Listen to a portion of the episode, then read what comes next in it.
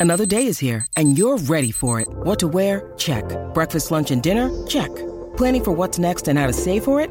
That's where Bank of America can help. For your financial to-dos, Bank of America has experts ready to help get you closer to your goals. Get started at one of our local financial centers or 24-7 in our mobile banking app. Find a location near you at bankofamerica.com slash talk to us. What would you like the power to do? Mobile banking requires downloading the app and is only available for select devices. Message and data rates may apply. Bank of America and a member FDIC. When you need mealtime inspiration, it's worth shopping Kroger, where you'll find over 30,000 mouthwatering choices that excite your inner foodie. And no matter what tasty choice you make, you'll enjoy our everyday low prices, plus extra ways to save, like digital coupons worth over $600 each week. You can also save up to $1 off per gallon at the pump with fuel points. More savings and more inspiring flavors make shopping Kroger worth it every time. Kroger, fresh for everyone. Fuel restrictions apply. Here comes Gurley from right to left. They're going to throw right side goal line caught. Touchdown LA. Robert Woods back and the punt is blocked. Covered in the end zone. Touchdown LA. Third and seven from the 10. Pressure on Cousins. Pocket collapsing. And Cousins, the ball comes out. And it looks like Buffalo's recovered. They got it. Buffalo football at the 15. They've got great receivers. Cooks is a dynamic receiver. Kupp is is really good. Woods is, you know, he looks fast and even better than a year ago. Obviously, Gurley is a hard running back with great speed to get to the perimeter. Their offensive line does a nice job, and I thought Goff took a jump from his first year to his second year, but I think he's taken another big jump here in his third year. They're no huddle offense. Uh, the things they do, get in the right plays, out of the right place. So it'll be a great test for us. Seven point underdogs, gentlemen. Seven point underdogs in three and a half hours from now. That's what three points, if not for Sunday's complete debacle. Yeah, that's a good question. What what what would the spread have been? Had they beaten Buffalo? And and so you have two components here. Rams have looked incredible. Yep. And Vikings looked as bad as they've looked in our lifetimes on Sunday against the Bills. So would this have would this have been the standard three point home favorite? Four three and a half, four, and now it got pushed to seven? Probably. That's my guess. Yeah. But it does kind of feel like I don't know, I've gone back and forth on this game and it is hard to predict what the Vikings are going to come out doing, but it feels like everyone is on the Rams side here. And like the Rams are definitely favorite and they have most of the advantages, but um, I don't know. This is we talk about this all the time on the show when everyone is moving in one direction. Yep. Are we writing the Vikings off knowing that a week ago we wouldn't have? I mean, for how confident we were going into that Bills game, does all of that confidence deserve to be wiped away just because of what happened on Sunday? I don't think all of it should be wiped I've got away. I've got more questions now. I've got trepidation about this game because I don't know what the Vikings mentality going into it is going to be. I don't know if they're going to try and rally and kick the Rams' butts and play a great game, or if the Griffen thing has completely thrown off this team. Yeah. I don't have. I felt that that this would be when when I sat down for the start of the Bills game. I felt that get that game done with. Vikings win by twenty one. Go play the Rams, and, and it's going to be a battle between the two two of the best teams in the conference, and it's going to be fun to see in, in week four which team at that point is superior. My feeling now is I got no clue. I know the Rams are good, yeah. but like I don't know what which which Vikings team is going to show up.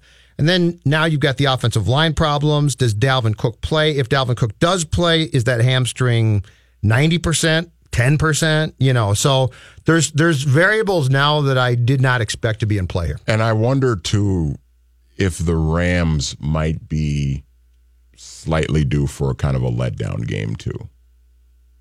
You know, like this. I mean, we Judd, we talked about it last hour. This league is this league is crazy. I mean, things happen where you you just when it looks like a team should be dominant and should have all the advantages, they show up and they don't. They stink up the joint, you know. And I mean, we saw it with the Vikings on Sunday, where everybody thought, us included, that the Vikings were going to roll over Buffalo. Buffalo's a mess, and it was the complete opposite. So I wonder if the Rams might be might be due for a letdown. It doesn't mean that they're going to go belly up for the rest of the season, but you know they're three and zero. They played well. Yeah. Every team is due for one bad game. I think what's yeah, because last year the Rams were due for that bad game, and it came at the hands of the Vikings. Right, the Rams Yeah. marched down the field in their first drive, and then the Vikings put them to sleep the rest of the game. And I think with some of the shine coming off the Vikings defense, and you're not going to get that shine back until Everson Griffen comes back, if he comes back Right. this season.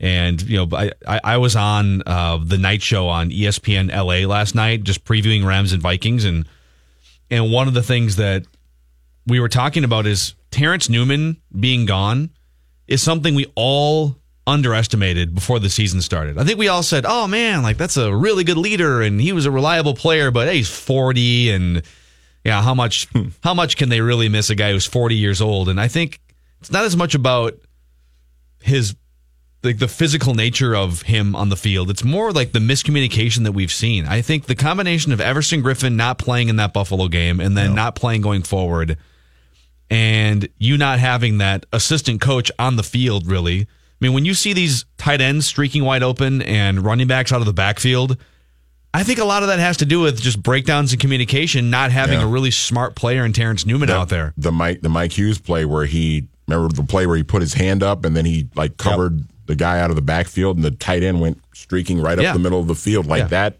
You that go doesn't from- happen if Terrence Newman is on the field. it you- just doesn't. You go from basically having an assistant coach, a 40 year old assistant coach who can still play at a high level up until last year.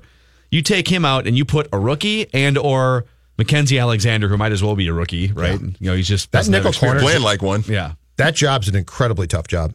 And we have seen that in- in this town at its best and worst.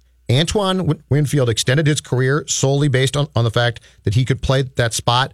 And that was at, at a time where the snaps for that spot started to increase by a lot because you're essentially a starter. Mm-hmm. And I got one name for you. So they, they let they re-sign Loadholt to a contract, let Winfield go, Josh Robinson. Mm. They put that poor kid in the nickel corner and they said, go play it. And guess what? He was lost. Josh Robinson was never going to be that good a player. But I think if you put him at an outside corner, he wouldn't have embarrassed himself. But trying to play inside there is a really tough ask. Yeah. And to ask Mike Hughes to step in and do that, I think Mike Hughes eventually might be a fine player. But for him as a rookie to try and step in and play that spot is a enormous thing to ask him to do. I think in general, I'm having a really hard time balancing what we saw on Sunday and the fact that September football, the last five years, especially with the reduced practices in the offseason, like you can't take what you see in September seriously in the NFL. The Patriots have shown that year after year. And then there's there's all kinds of teams that get off to hot starts every year. Like the Chiefs get off to hot starts and then they do Yeah. nothing in the playoffs. The first two months are very tough. Yeah, you can't. You almost have to just stay afloat and live with some clunkers until you get to November. I mean, the Green Bay Packers almost always look like garbage until November, and then if mm-hmm. Aaron Rodgers is healthy, healthy, they roll off six straight wins, and boom, they're eleven and five. The thing I don't like about this team right- right now is it feels like things are starting to snowball in, in the wrong direction. And that's the if if you watch this team for a long time, as three of us have, that's the thing that troubles you. Because it feels like like when the Vikings snowball starts to go down the hill in a bad way, 2016, it doesn't really stop. 2010. Like I'm trying to think of times Yeah. when when's the last time that you can recall that that snowball has started to go down down the hill and it's it's trending in a negative direction and it just suddenly stops and they pull a Patriots or a Packers. In a season, like in a game, it happened against the Saints. But Sure, but I'm saying in a season. season, I'm saying a season. yeah, it's not. And so, uh, it, do you guys think some of that is a self fulfilling prophecy here that we Oh, just very well could be. that like players can sense that there's nervous tension among fans and media and Manny's right though. even like ownership. 16. You're 5 and 0. Yeah. yeah. You're 5 and 0 and you just absolutely you you don't struggle, you fall apart. Yep. Offensive line was a mess. Yeah. Couldn't protect the quarterback. Injuries. Guys banged up. 2010 obviously is the poster child. But it is weird because I'm, I'm hard pressed to, to think of a year where things start to go wrong and then they just stop going wrong and the Vikings transition in, into a hot streak. Yeah. Is uh is Dalvin Cook officially is he questionable still or is he in tonight? I mean the inactives haven't come out yet, and then they won't until six o'clock. But if he if he plays, let's not underestimate how much better he is than Latavius Murray. And Latavius Murray is a capable especially in the passing game. But yeah, but if there was any any thought that oh those guys are sort of interchangeable, no, Oh, no, they're not. They're not. No. They're not at all. I mean, just because Latavius Murray's been a serviceable, I mean, it's more a credit to how Dalvin Cook's probably one of the five or six best running backs in the NFL when he's on the field. But I think him being out, if, if you've got Dalvin Cook, Adam Thielen, and Stefon Diggs on the field, you can get away with some quick hitting stuff, some three step drops. Just get the ball out and let yes, let those guys. Especially now that you got Elflein back. Yes. Screen. The screen game could be big. Yeah. So I, I, I expect DeFilippo to come up with something creative. I expect them to not just drop back and get destroyed by a Rams defensive front and find ways to to gain yards. I I, I would be shocked if they followed what? up last week's performance with another clunker. Let's start with one small thing. Quarterback hangs on to the ball tonight. that would help. Let's just start there. Let's start there because Yeah. there's going to be pressure at times. Let's start with if you're about to be sacked, you're aware to actually tuck the football and protect it. Yeah, that would be that would be helpful. Or just not hold it too long. Those- and Those fumble statistics are frightening. yeah, Like that's just not a bad little trend there. That's a you got to reverse this. Because if you if you have a quarterback with fumbling problems and an offensive line that's going to struggle to protect him, you, it, it's going to be a disaster. Should he wear gloves? Maybe. You know what? If it works, yes. Are there any, who are who are the quarterbacks in NFL history? And I don't want to hear Dante because he went from 23 to 16 fumbles. Who are the who are the who are the quarterbacks in NFL history who had fumble problems and then fixed those problems? Or trying is to it think just of an guys who had thing? fumble problems. Dante had fumble problems. Kerry Collins had fumble problems. Did he? I think I think so. I think I remember hearing about him having fumble. Problems. Did they problems. make him run, walk around the practice facility high and tight? That doesn't they work for that doesn't work for quarterbacks. No, you, no. you never carry the ball high and tight like that. right? No, you don't. Actually, what you should do is you know, they make the running backs walk around high and tight so that you know you in the hallway someone tried to punch the ball out. I think Quar- Neil O'Donnell used to have fumble problems, but that's because when he would drop back, he would kind of hold the ball kind of out like look this at all you the with. Neil O'Donnell references. Oh yeah, I remember Neil O'Donnell. He threw the same two interceptions to Larry Brown in the Super Bowl. They looked identical. It'd be great if Manny was just making up these things like, oh yeah, Trent Dilfer had fumble problems in '97. Johnny Unitas in 73. I wasn't born yet, but man, I recall his problems. Like, could you could you have could you have Kirk Cousins walk around the practice facility with his with his back to everybody and, and holding the ball out, and like you just you, you shove him in the back and make Him sure just being holds on. accosted constantly at TCO. Uh, I think we should dive into another Jimmy Butler update. Yes. when we come back here, as the Woj turns. I've been refreshing his Twitter page since I woke up this morning at like six, just constant refreshing. so we'll get a little uh, little update. And by the way, Mackey and Judd, we're going old school. Four, well, four hours for you guys, three hours for me. We are on until seven o'clock tonight, leading up close to Vikings Four kickoff. hours of radio. They're still They're on still on the, the air. air. I went for a walk I- and did three loads of laundry and came back and they were still on the air. Mackey and Judd are back Please, continue. on 1500 ESPN. Quick check on your traffic brought to you by Better Business Bureau. And we've got uh, some significant crashes all over the area. 94 westbound. Uh, we've got uh, about a 24 minute delay. That's due to a crash near Riverside and Cedar Avenue in Minneapolis. So be on the lookout for that if you're headed westbound on 94. 62 westbound, we have a crash in Edina near Highway 100, adding about uh, four minutes to your commute there. And also, we have that uh, that big crash uh, near the Wisconsin border, near the uh, right across the river, 94 eastbound. 38 minute delay, uh, reduced to one lane. That's going to be uh, there for the next uh, two hours until they can get that all cleared up. Join Better Business Bureau at the Torch Awards for Ethics. BBB's Torch Award embodies Better Business Bureau's mission of advancing trust in the marketplace. 14 businesses will be honored at U.S. Bank Stadium October 24th. Purchase tickets at bbb.org slash Minnesota. TCL Broadcast Studios, Mackey, Judd, Manny. I have a update uh, from Los Angeles. Courtney Cronin, our friend from ESPN.com, just tweeted this.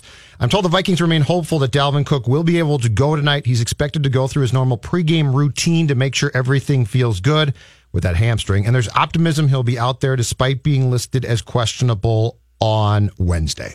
Okay, That's the latest. so he's probably going to play then. There's That's what it looks like, yeah. So uh, I actually, at times during that game against Buffalo, when they put Latavius Murray out, and he just he's so rigid. I don't know. He just He's, he, he he feels a little bit like Herschel Walker light in some ways, where you give him the ball and he runs straight ahead and and he can block and play on third down.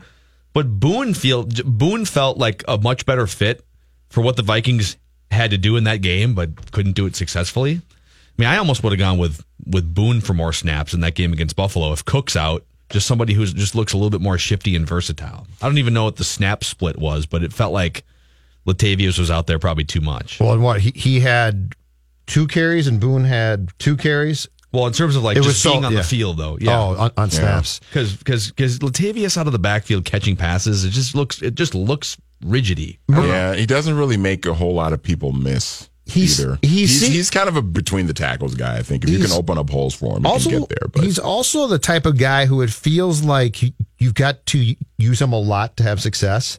Like his first three carries always feel like, what are you doing out there? Mm-hmm. And then he, and then if he gets more carries, he's fine. But yeah, if Cook plays, if Cook plays and, and is effective tonight, to me, it changes the entire dynamic of what this offense can potentially do.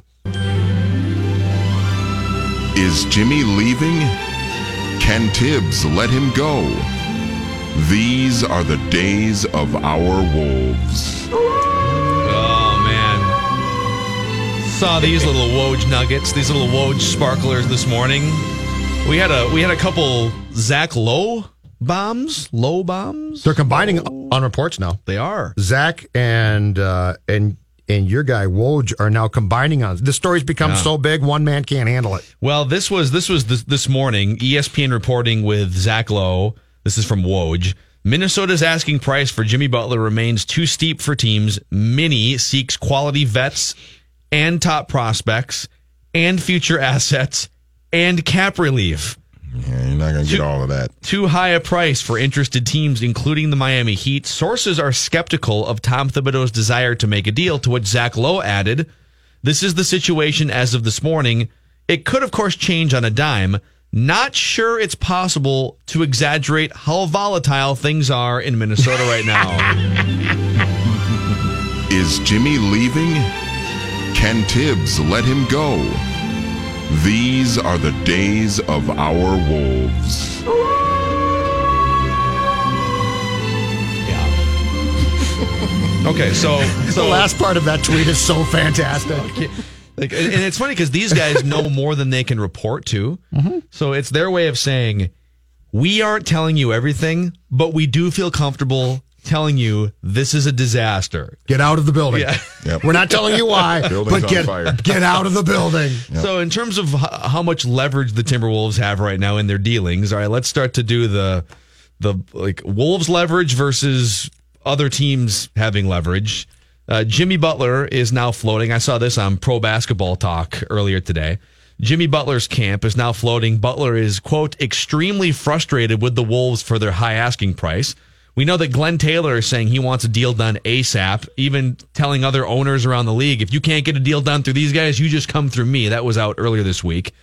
Uh, we know that KAT and Jimmy Butler can't coexist. So these are, these are all things that are not helping the Wolves in terms of leverage with these discussions. But I think they do still have leverage as long as multiple teams have interest in what is still, when he's on the court, a top 15 player. Right. I mean, it's if and if if the Rockets, who are desperate to add another piece, I would think at some point, whether it's now or the trade deadline, but if the Rockets are in and the Heat are in and the Clippers have interest, even if talks aren't super on fire, if there's four teams that are interested, you at least have some leverage. But it doesn't help when your owner and, and your front office are at odds, and Jimmy Butler is still publicly saying that I'm frustrated with the Wolves' high asking price. There's a lot of pressure on the Wolves to make a bad deal right now.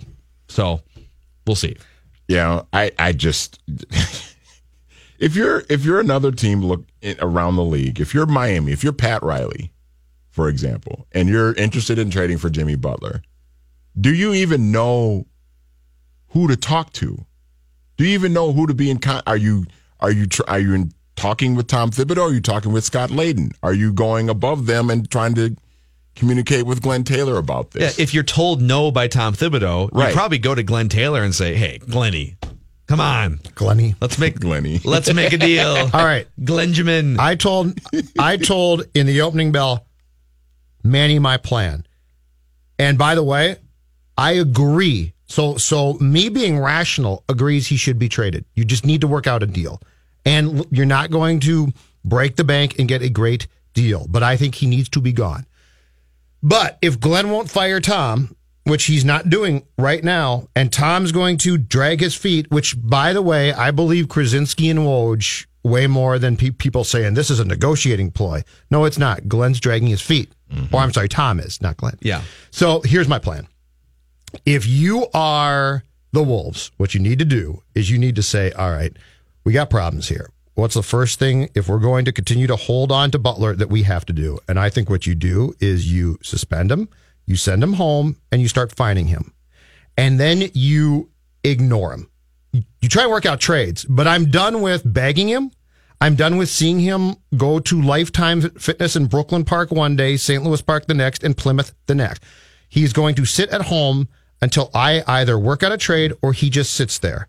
I squat on him completely because what does Jimmy Butler love? What is the Butler camp doing? Bernie Lee, his agent, and Jimmy Butler love one thing attention. And right now they're getting it at every turn. Thibs is playing into their hands perfectly. Thibs is the parent and they're and they're the teenage kids. And they're getting the attention that they crave. So what do you do? You take that attention, at least from you, away. And for the next week, when Bernie Lee calls me, I don't pick up the phone. Yeah, you I'm done. I'm done dealing with your games. If if if you're not going to trade him, Well, I don't, I don't, I don't think you want to get into this petty game of whether you're giving attention or not. But in terms of leverage, it would help you get some leverage back if your signal to Jimmy Butler and the rest of the league was, "We'll shop you, but until we figure out where you're going." Which, by the way, we're we aren't going to just settle for any old deal, which Tom Thibodeau has been on the record saying, regardless of his motives. In the meantime, you're going to show up and you're going to go through workouts and you're going to practice. Now that could create an incredibly toxic environment. That's what I'm worried about. Remember when Brandon Marshall demanded to trade Yes. from the was it the Broncos and he literally started punting footballs at practice and just that was like 7 or 8 But years ago. I think for the time being, Jimmy would just go home. So you're saying you would are you are you able to find a player? I don't know in- when you can start, but I'm sure at some point you can. If he's being insubordinate Yeah. and won't show up, I'm sure you can. Yeah. I just I, I don't know. I I think if they're if you've got the Heat and you've got the Nets and you've got the Clippers, I get that those teams could all tell themselves, "Hey, we'll just wait until next year." And the Clippers can do that and the Nets can do that. The Heat can't. The Heat the Heat aren't in a position where they can add Jimmy Butler next summer. So, if the Heat want Jimmy Butler, they need to trade for him right now and get him into their organization and get him into their salary cap. And um, if there's even if like the Rockets are the same way, the Rockets aren't just going to be able to sign Jimmy Butler next year. But if Right. so, if the Rockets and the Heat want Jimmy Butler, and They the, have to trade for him. and the Heat might be thinking now that LeBron's out of this conference, who, who- who's the king of the conference? The Raptors, the team that chokes every year in the playoffs. Celtics. Celtics, I guess. Yeah, you're right. Celtics are gonna. Celtics have a clear path to the fight, but the Heat might be thinking, "Whoa, we could jump up into the. If we get Jimmy Butler, we might be the three seed in the Eastern Conference. Let's go make a move here, keep him long term." So if if it's if Rockets, if the reports are right that Rockets and Heat are both interested, the Wolves do have some leverage. Not a, not a ton, but, But- like they have some leverage. Yeah, but the problem is what? The Heat and Rockets are rational and smart. Your organization's not rational right now. Like you're doing you're doing nothing that makes any sense. You're not pulling a fast one over Pat Riley or or Daryl Morey. So That's true. Those so two guys are t- way too smart. my You're going to ultimate wind up with point Goran Dragic in a second round pick, a protected second round pick. exactly. Top 55 protected. So the point with Butler right now, have some pride, regain some dignity, and take some control. You have no control right now. You just fire everyone too. I, I but I, I think the Judd Zulgad mentality of firing everyone wouldn't be a bad thing right now. If you said Ryan Saunders, you're the only one still employed, you make the damn trade and coach the team. Well, I think they should Go trade do it. trade him, but they're clearly. But if uh, Tom is going to remain in charge of that franchise for right now, that's not happening. yeah. Oh man, we could sit here on this for hours and hours, and I wouldn't get sick. I Is could listen Jimmy this day. leaving? I love this. Can Thibs let him go? These are the days of our wolves. Oh man. All right, Roy Smalley on the Minnesota Twins when we come back. Paul, we'll get to this too in the next half hour. Paul Molitor has a couple years left on that contract, but Jim Pohlad wasn't exactly forthright in. Uh, I guess you could say Jim Pohlad wasn't exactly giving his full stamp of yes, Paul Molitor will be back. So we can discuss that. Plus the football hour. We'll check in with Tom Pelissero, Matthew Coller from Los Angeles, and we're on until 7 leading up to Vikings and Rams. Mackey and Judd will return shortly. Just a reminder this station does not endorse this on 1500 ESPN. Mackey and Judd now continue. Well, here we are again. Yes. On 1500 ESPN.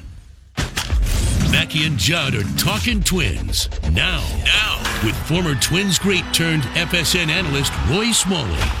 All right, Roy. I was uh, I, I, took in most of the game last night at Judd's favorite establishment, Bat and Barrel, watching Johnny Field, the Stop. Johnny Field experience at Target Field last night. that's all. That's all we have right now at the end of this sad season. the legend of Johnny Field, Roy.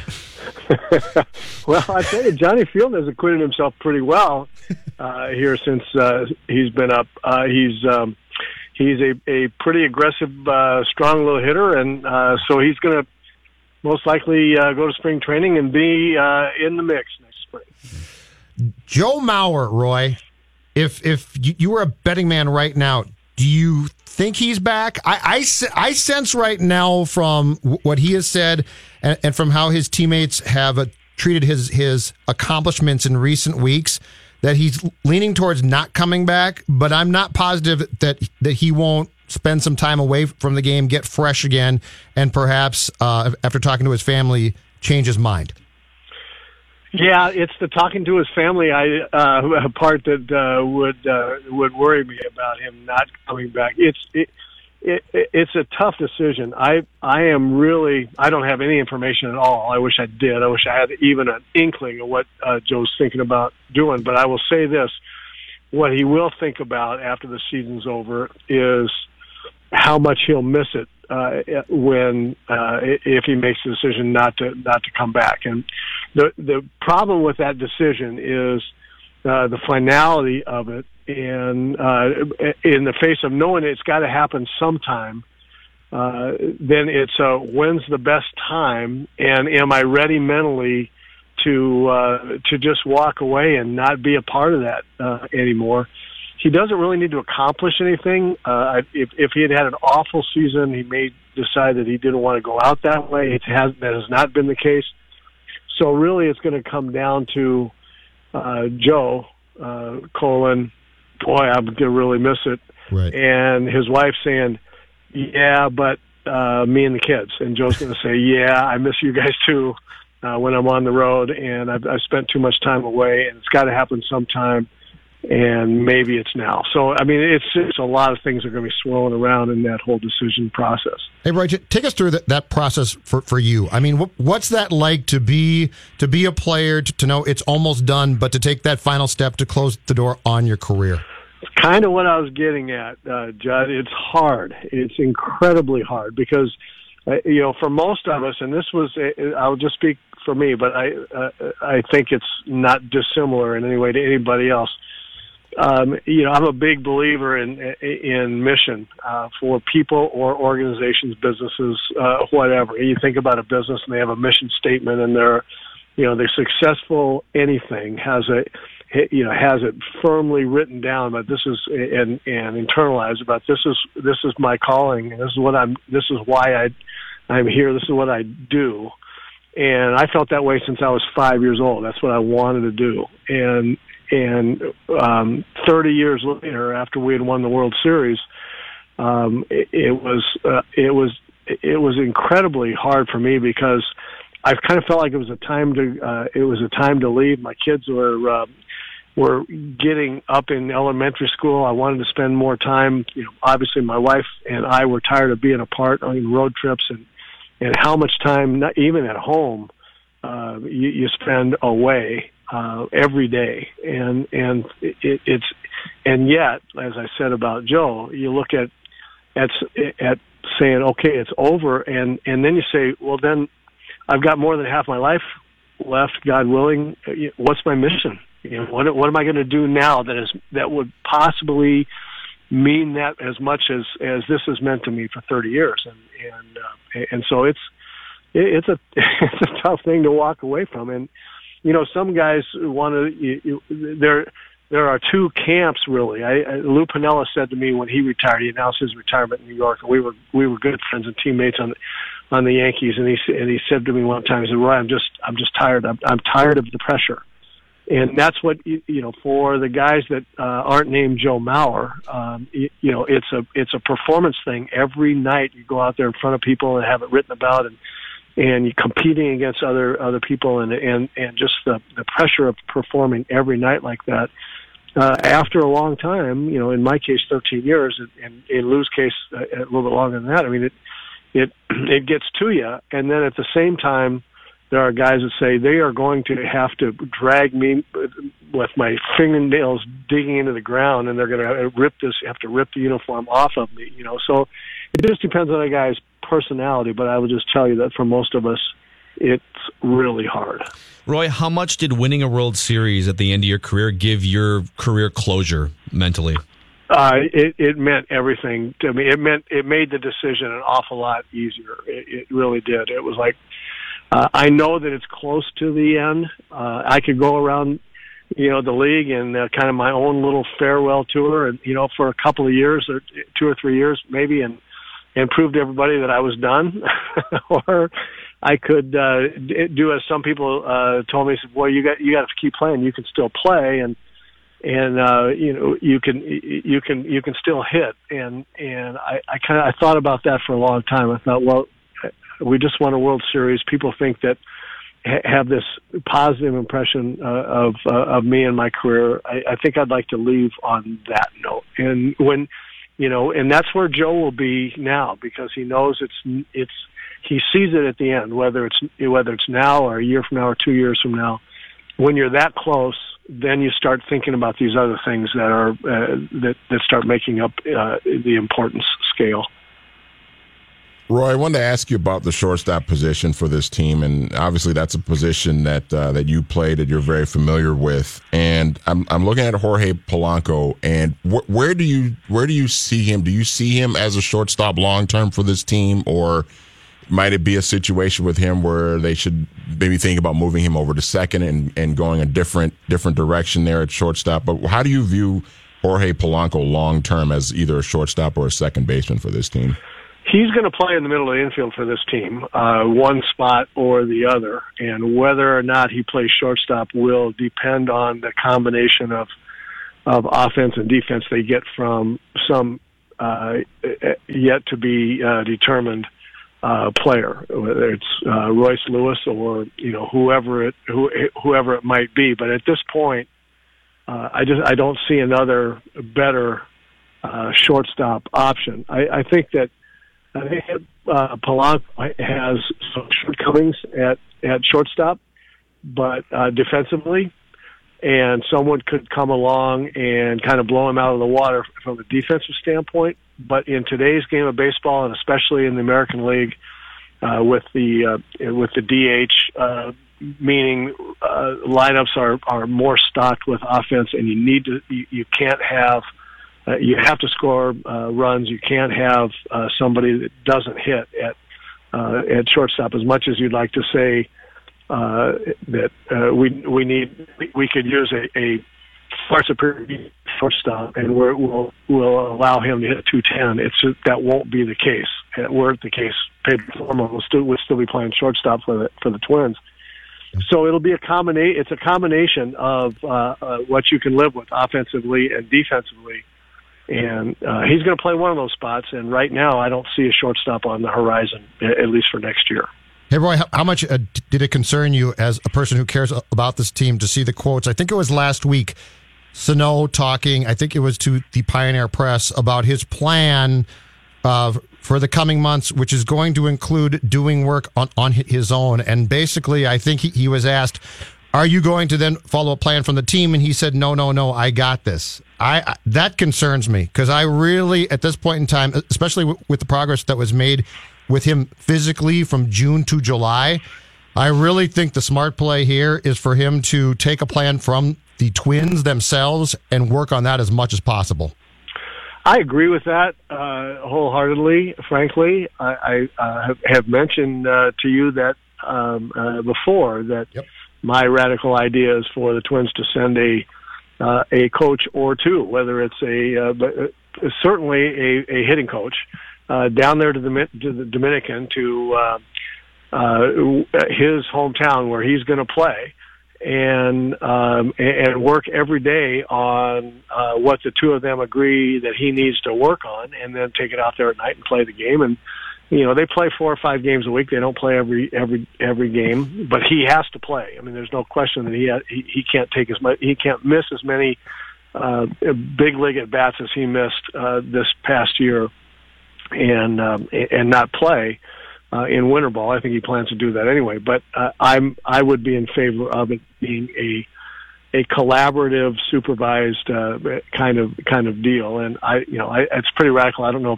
if at a club's ever done that before, but I, I I think with that investment, with how important he is to this club, I. I, I I don't like the uh, no I got this kind of uh, answer. Yeah. You know, it's uh it's hard for the Twins, not that not that not that they're the only ones eh, organizationally who do this, but uh, in terms of hyping up prospects or or for the fan base to get excited about Royce Lewis, who you mentioned earlier, with what's happened to Miguel Sano and Byron Buxton and you know Alex Meyer and previously Aaron Hicks and it's really, really hard to fully invest yourself if you're a fan in the idea of Royce Lewis as a star. Even though I think he's going to be, I understand why fans are looking at this and they're a little bit jaded. You know, it's it's tough, Roy. Yeah, and it, it, it is it is tough. Uh, I understand uh, being jaded about it uh, as well, and that's why I just uh, encourage people to understand the um, the chasm that exists uh, between being a minor league player and a major league player, and taking the same uh, performance that you've uh, you that you've had in the minor leagues and transferring it immediately to the big leagues upon being uh, called up. It's it's it's a it's a big jump from high school and even college to uh, let's call it double A baseball. It's a big jump, and that's why you see you know guys even with Byron Buxton and Royce Lewis type of talent uh, going through two uh, two levels of A ball before they even get to double A, and double A is kind of the the the first w- real weeding out of who's got big league stuff on the mound or big league talent as a player. But the the the the jump from there, the chasm that exists between double A and triple A in the big leagues, uh, from a uh, this is this is the player I'm going to be wherever I play is is pretty vast, and and um, I, I would encourage everybody just to to understand that. And and there aren't you know Mike Trout's come along you know once every generation or so. Everybody else, uh, no matter how much talent uh, they have, has to has to really work at it, and it it takes a while to for most every player to to get from the minor leagues to the big leagues and become the same player that that the projections would uh, would suggest. Yeah. You got Vikings or Rams tonight, Roy? Oh man, I yeah, I'm pulling for you know, I, as you know, I'm, I'm a Vikings fan. I, you know, and so we're all uh, we're, we're all kind of uh, you know uh, on the edge of our chairs here, and, and hoping that the next uh, the next two games aren't uh, aren't a disaster. yeah. Did you you did you uh, grow up rooting for the Rams at all? Oh, of course I did, absolutely, and and. Um, uh, it, and you know, it was funny because the Rams of my youth always had to come through uh, uh, the, the Vikings mm-hmm. to to get anywhere, and those great those great games with Roman Gabriel quarterback, you know, and and uh, and even John Hadl at you know at, at the end of his career, different you know, and the the the uh, fearsome foursome of the Rams and the Purple People Eaters of the Vikings. I mean, it was just wonderful stuff, and I was uh, even as a Rams fan, and they could and, and the Rams could never you know get past the Vikings. It, it seemed I was a great admirer of the Vikings, uh, but I've just been a I've been a football fan my whole uh, life, and Minnesotans are going to hate to hear this, but I was a Packer fan as well. I like both the Packers and the Vikings, and you know I just like great players. So uh, and the you know the Packers and the Vikings, and to a somewhat lesser degree the Rams had had a lot of those. It was it was really fun. It's been fun to watch. Sure. Yep. Uh, kickoff in uh, two and a half or what's my math? Like like two and a half hours here. All right, Roy. We'll uh, we'll recap next week. Thanks, Roy. All right. See you guys. See you. All right, Roy Smalley from Fox Sports North.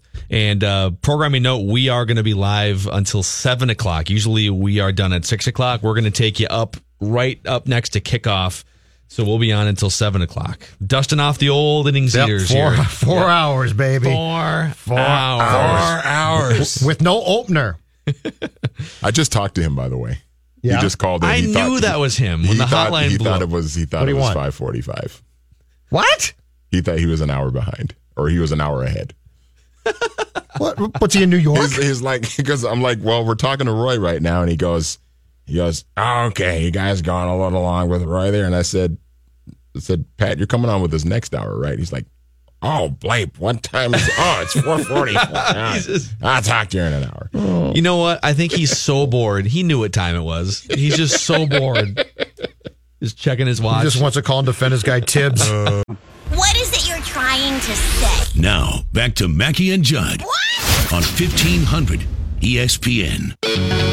Quick check on your traffic 94 westbound. Uh, we have a 22 minute delay if you're headed that way uh, near Cedar Avenue in Minneapolis and 5th Street. Uh, so be on the lookout for that. That is uh, due to a crash. And of course, we still have that crash near the uh, Wisconsin border on 94 eastbound. 37 minute delay. Uh, that is reduced down to one lane for about the next hour while they get that all cleared up. All right, do you have the story here? Jim Pohlad's quotes about Paul Yes. Molitor, because Jim Pohlad, mind you, was the guy who demanded that Paul Molitor stay on board when they let go Terry Ryan and were bringing in a new front office. In fact, if I recall correctly, that was the only mandate, right? Pretty much. They basically told Falvey and Levine, you can dismiss anyone you want except for Paul. Yeah. So before last night's game, it sounds like the assembled media asked Paul, "Do you want to come back?" And Paul's response was, "I don't have any doubt in my mind. I'd like to be back." La Velle. Neal of the Star Tribune then went to Jim Pohlad separately, I guess, and asked him about Paul's future. And here's the quote. I have no idea what they're going to come up with, Pohlad said, re- referring to Falvey and Levine. No matter if we win the World Series or have a disappointing season like this, they are going to come with recommendations. Some of those recommendations could be personnel changes, could be methodo- methodology changes. I don't know, but I look forward to that. He never said he was asked, and according to the story by La Velle, he was asked directly about Paul, and this time did not say he's coming back for sure. Interesting. Said that's up to those guys. Now, can, keep in mind, there's two years left on the contract. So he, he was signed to a three year extension after they went to the wild card game last year. But it's very interesting that two years removed from a 103 loss debacle in which he was assured his job was safe, he is now not assured of that. Interesting. Um, here's my problem with Paul Molitor. Byron Buxton and Miguel Sano are the two most important players right now, anyways, for this franchise's revival and long term success. Mm-hmm. And those guys are nowhere to be found. And I'm not saying it's 100% Paul Molitor's fault. I'm not even saying it's 50% Paul Molitor's fault. But those guys have to be on the field and performing at a high level in the major leagues now that they're in their mid 20s. And a manager's most important job is to create an environment more of a big it's more of a big picture job. You're not going to be down there working on mechanics as much, but create an environment through hiring, through just day-to-day managing people's egos and happiness and you know like Roy Roy mentioned a mission statement, whatever whatever it is, get guys to thrive. Get the most out of your guys. Yep. And those Yeah. guys are like those guys are operating at their 10th percentile right now. Now, if you would bring in Terry Francona for the last two or three years, would Byron Buxton be the starting center fielder and hitting 280 and doing his thing? I I don't think I don't think we can say that, but I do, I do think it's fair to criticize Paul Molitor in a vague way for those guys giving you almost nothing over the past couple years. Cuz that's really I mean that's that's really what a manager's job is to make sure that guys are getting as close to their peak potential as possible. And if you're telling me that a manager has zero influence on that, then what's the point in paying multiple millions of dollars for someone to sit in that seat, right? I mean, like anyone can sit there, not anyone, but like most people can go by the book, bringing in relievers, lefty, righty, and okay, this is a high leverage situation. Let's bring in a, a, a better reliever. You could be right? told that. Yeah, it's all the it's the other Jeff stuff. Pickler can tell me that. And Derek Yeah. and Thad did not hire him. Yeah. That's the thing that mm-hmm. we all have to keep in mind is that, you know, Derek and Thad may have their own sort of mission statement. They may have their own viewpoint on things, and they didn't hire Paul. And Paul had a good year last year. They they made the playoffs, but this year, I mean, you do have to kind of wonder. Well, and I- keep hearing people say, but Paul's trying so hard and adapting, and that's great. Credit to him. But you're right. You- go back to, to the fact that if you want this thing to ultimately be as successful as it can possibly be, and Derek comes to Jim and says, you know what, this isn't going to work, I think you got to cut bait. And I do, in my gut, I don't think he's going to be fired. But I will say that, that if part of the recommendation is to go in a different direction and for them to bring in their quote guy, I think you got to think long and hard about that because if you're going, if it was always weird that Paul was assured his job, that was always very odd. Mm-hmm. And he was the one guy who got that assurance. And I think now, backtracking a bit, you do have to say that if these guys are going to run this entire show and they've identified a guy who's a pitching coach somewhere or something else, you've got to take a long, hard look at, at a potential change. But And I that's also, very fair. but I also wonder too after last season, and you know making the playoffs, they gave him a three-year contract. So you would think, to a degree, that Falvey and Levine looked at him, giving him a, a three-year contract, and saying, "We actually do like what this guy can do," because otherwise, you would think they would give him like a two-year contract or something. You know, Yeah. because the, the three-year contract seems more like they really, they really liked him, and that they really wanted to keep him around long term. Yeah, that, I would agree with that. And I and everything I've heard behind the scenes, how, whatever they thought about him going into that relationship, they were impressed by him as the season progressed. And Paul did a good job embracing new concepts and and trying to understand sort of new ways of thinking. I mean, Paul Paul wasn't resistant. Now, the thing we don't know is if they had a number one ace candidate in mind, what's the biggest difference between that guy? Let's say it's a Jeff Pickler internal candidate versus Paul Mahler. Like, what would that guy do differently? Would it be his demeanor? Would it be the way that he incorporates information from the front office? We just, like, and we're probably never going to find that out because why would, But if, but why would they be open about that? But if they're coming downstairs on a daily basis and saying, Paul, we, we think you should do this, and then they, they decide that it'd be preferable to hire a candidate who thinks like them, Yeah. that's possible too. I don't think he's gone, but I do find it intriguing that Jim Pohlad said it's completely up to them now, and, and I want no part of telling them what they're going to do here. Uh, Paul Molitor uh, is speaking to media here before, or I guess after batting practice or during batting practice, said it's unlikely Miguel Sano will play this weekend, which means Miguel Sano, not that this is shocking, but Miguel Sano will not be able to finish the season. So his season, his season ends. 199, baby. Yeah, below the Mendoza line, a 281 on base percentage, and he slugged below 400 uh, in 299 plate appearances. And him trying Man. to tell them that he's going to do his own conditioning thing to me is ludicrous. Yeah, he struck out 115 times You're just looking at the stats because they're so bad. in 71 games. Yep. Unbelievable. God. So you double that, and he bre- so you double the games to 140, and he breaks the major league record in 140 games. Yeah. He would have struck out 100, uh, 250 times in a full season. What is the deal? Honest to God, Clearly, nobody knows. that is that is unbelievable. Yikes. Smalley's right, though. Buxton and Sano should be put on the same Winter League team, given a coach from the Twins, and told you're playing baseball. But probably probably ain't going to happen. No, it's not. Yeah, Too bad. Uh, the football hour is next. We'll check in pregame in Los Angeles with Matthew Coller and Tom Pelissero will join also in about 20 minutes from now. Mackey and Judd from the TCL broadcast studios. Don't go anywhere. Assume the position. More Mackey and Judd coming up next on 1500 ESPN.